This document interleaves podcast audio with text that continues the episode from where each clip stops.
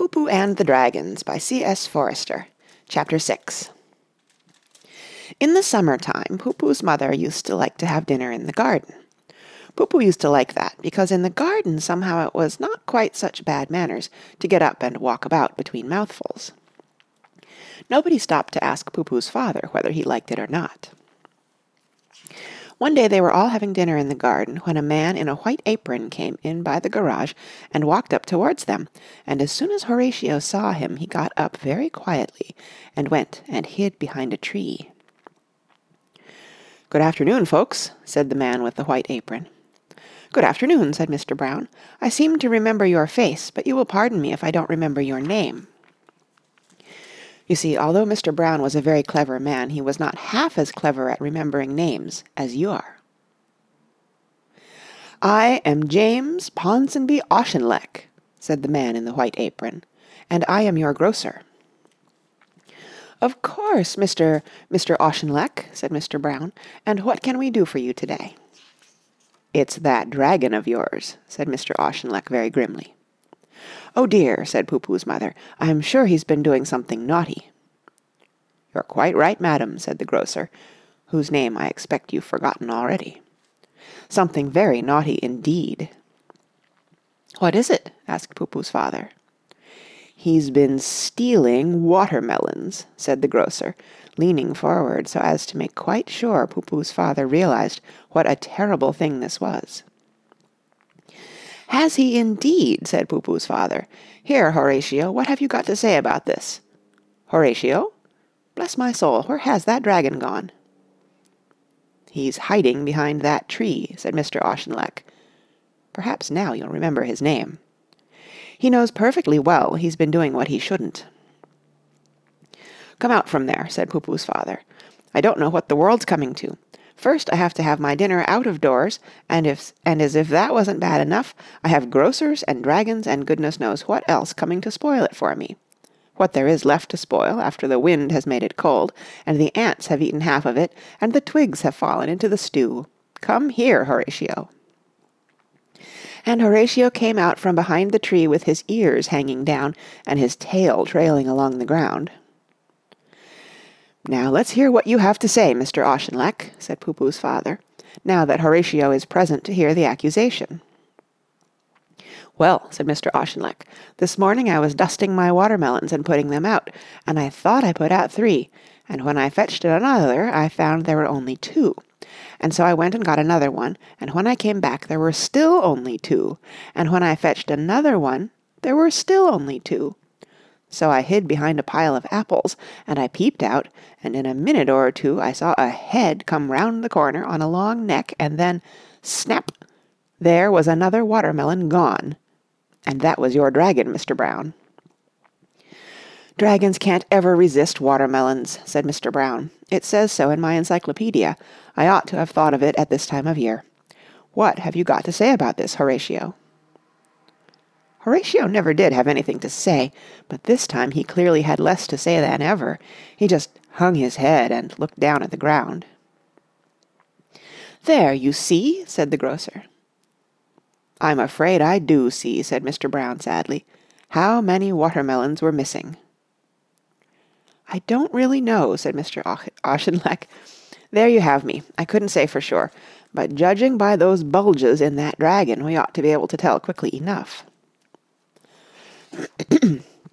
"So we ought," said Mr. Brown. "Come here, Horatio." And he began to try to count the bulges down Horatio's side, but of course dragons are terribly ticklish, and the moment he began to do that Horatio threw himself down on the ground and wriggled and struggled and lashed his tail about until Mr. Brown had to give it up. "I'm afraid we'll never be able to find out, Mr. Auchinleck," said Poo-Poo's father. What do you propose that we do?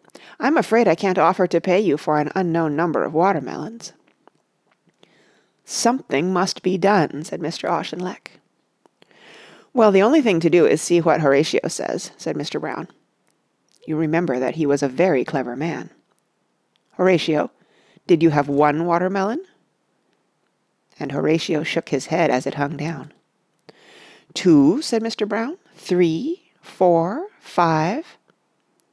And each time Horatio shook his head and let it drop farther and farther down until at last Mr. Brown said, "Fourteen?" And then Horatio nodded his head and looked very guilty indeed.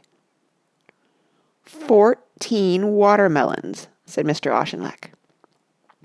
"Seeds and rind and all?" said Mrs. Brown, quite shocked. "How much do fourteen watermelons cost?" asked Mr. Brown. "I shall have to stop it out of his pocket money." "Well, I wasn't thinking of money," said Mr. Auchinleck. "I was thinking that perhaps the dragon would take it out in work.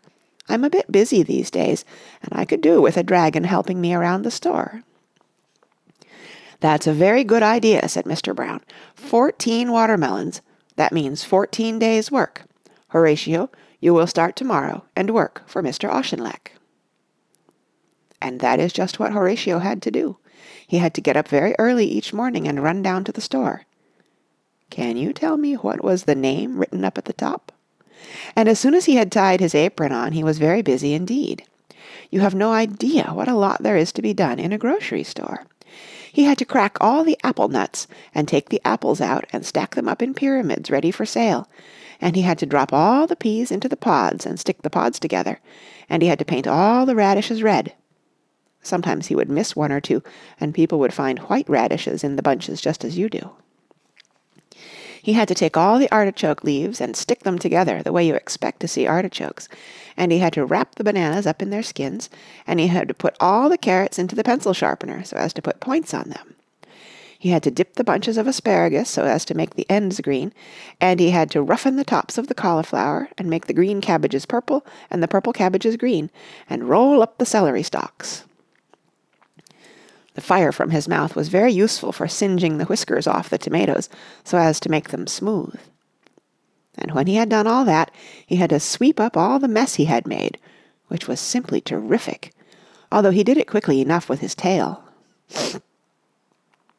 When Mr. Auchinleck was tying up a parcel, poor Horatio had to be handy so that Mr. Auchinleck could cut the string on the sharp part of his back. Horatio had to deliver groceries to people's houses, and he had to help unload the truck, and then whenever he had any spare time he could always use it sawing up the packing cases for kindling with the sharp edge of his tail. One way and another Horatio was kept pretty busy all the time he was working for the grocer, whose name, of course, you remember. And Poo-Poo saw very little of him and was quite unhappy. But the fourteen days that Horatio had to work came to an end at last, and Mr. Auchinleck said to him, "We must celebrate this occasion. Let's go next door and have an ice cream soda."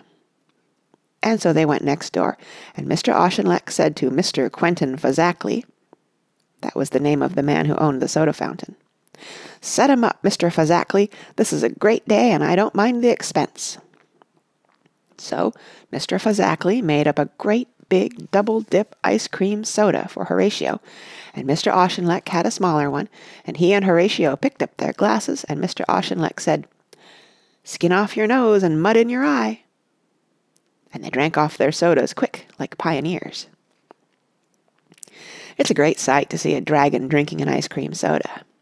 When the ice cream and the cold soda get right down inside where the fire is, there is a bubbling and a hissing and a steaming, and with this big ice cream soda the hissing was just terrific, and Horatio disappeared for a moment in the clouds of steam that surrounded him. The man behind the counter people who knew him slightly used to call him Quentin Fazakerly, but Mrs. Fazakerly usually called him Q, which was much more convenient peered at Horatio through the cloud of steam and said, "My golly, does that always happen when you drink a soda?" And Horatio nodded proudly, and Mr. Auchinleck said, "Yes, he's a very remarkable dragon indeed." Because during the last fourteen days Mr. Auchinleck had grown very fond of Horatio and was proud of him as well. "I would like to see it happen again," said Q. That was what his wife called him, but of course you know better and he started in and mixed another double dip ice cream soda with pineapple flavoring and strawberry and Rocky Road ice cream, and he pushed it across the counter to Horatio. And Horatio didn't mind at all. He picked up the glass, and anybody could see that he if he had been able to talk he would have said, skin off your nose and mud in your eye. And then up went the glass, and down went the soda, and once again there was such a hissing and a bubbling and clouds of steam, as if every fire brigade in the country was trying to put out every fire there had been for the last six months. "That's quite an advertisement for your ice cream soda," said Mr. Auchinleck to Mr. Fazakerly. And Mr. Fazakerly said, "Yes, I was thinking much the same sort of thing. In fact, I have a very great idea." He turned and looked at Horatio again very earnestly. "It looks to me," he said, "as if you liked ice cream sodas." And Horatio nodded his head, so Mr. Fazakerly went on. "How would you like all the ice cream sodas you could drink?" And Horatio nodded his head more eagerly than ever, so Mr. Fazakerly went on. The idea I've got is that you should sit in the window here where people in the street can see you, and whenever there's a little crowd around there, you drink a soda for them to see what happens." And Horatio nodded again, and so it was settled, and Mr. Fazakerly hurriedly made out a big poster like this: "Fazakerly's Sodas. Watch and see. This is the way they cool this dragon. Just imagine what they'll do to you." And he went outside and hung it over the window, and Horatio settled down behind the glass. And all this, of course, was very naughty of Horatio, because he was supposed to go straight home every night after working for the grocer, and Poo-Poo's mother was growing quite worried about him. But Mr. Fazakerly's experiment was a very successful one indeed, because quite a big crowd collected in front of the window, and Mr. Fazakerly was kept very busy making ice cream sodas, and every time Horatio drank one there was a big "Ooh!" from the crowd, just as if a rocket had gone up, and more and more people came into the shop for ice cream sodas. After a time Mrs. Brown at home said to Poo-Poo's father, "It's nearly bedtime, and I'm worried about that dragon." And Mr. Brown said, Bother the dragon! Can't I sit and be peaceful for the first time today? And without having to worry about a dragon? But all the same, he got out of his armchair, and Poo-Poo and he and Mrs. Brown all got into the car and drove down the hill to Mr. Auchinleck's shop to see what had happened to Horatio. And as they turned the corner, Poo-Poo said, "Just look at that crowd outside the soda fountain." And Mr. Brown said, I shouldn't be surprised if that young vagabond of a dragon hasn't got something to do with that." And of course Mr. Brown was right, the way he always was, being a very clever man, because when they parked the car and found the crowd, they could see Horatio behind the window in a cloud of steam.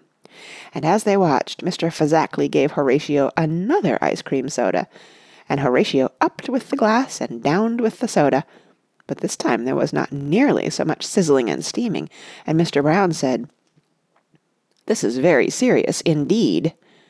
And he started to make his way through the crowd and into the soda fountain, with Mrs. Brown behind him and Poo-Poo behind Mrs. Brown.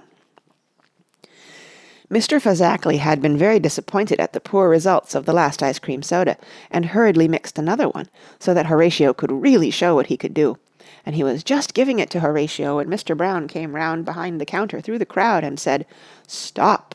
very loudly, and took away the glass just before Horatio could take hold of it.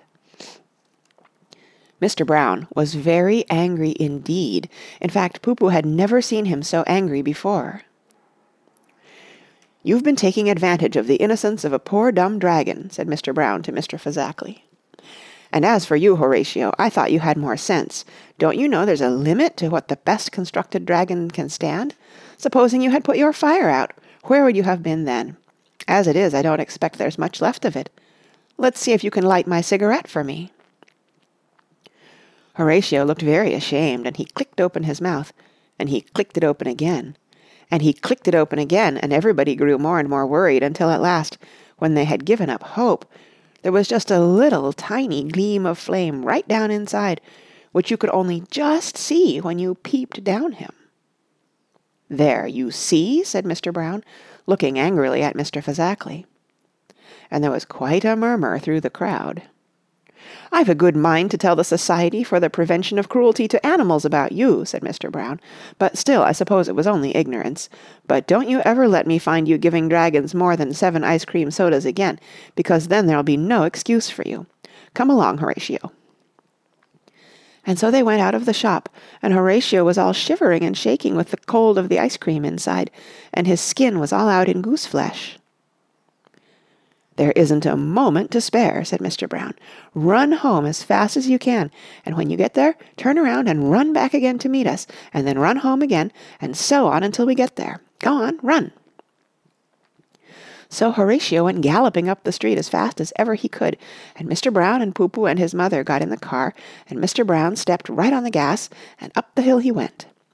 And half way up they met Horatio tearing down again, and he skidded to a stop with his claws tearing up the road, and spun around and knocked down a lamp post with his tail.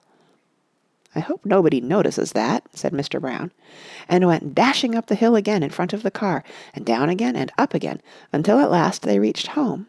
And there was Horatio, stretched out on the lawn with his sides heaving and his tongue hanging out, and great big puffs of smoke coming out of his mouth, so that Mr. Brown was able to say, "That's all right. Let this be a lesson to you, young Horatio Heaviside Dragon."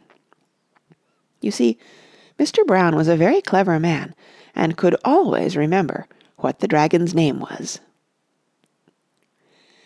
End of chapter 6. Read by Kara Shallenberg, www.kara.org, on Sunday, July 28, 2013, in San Diego, California.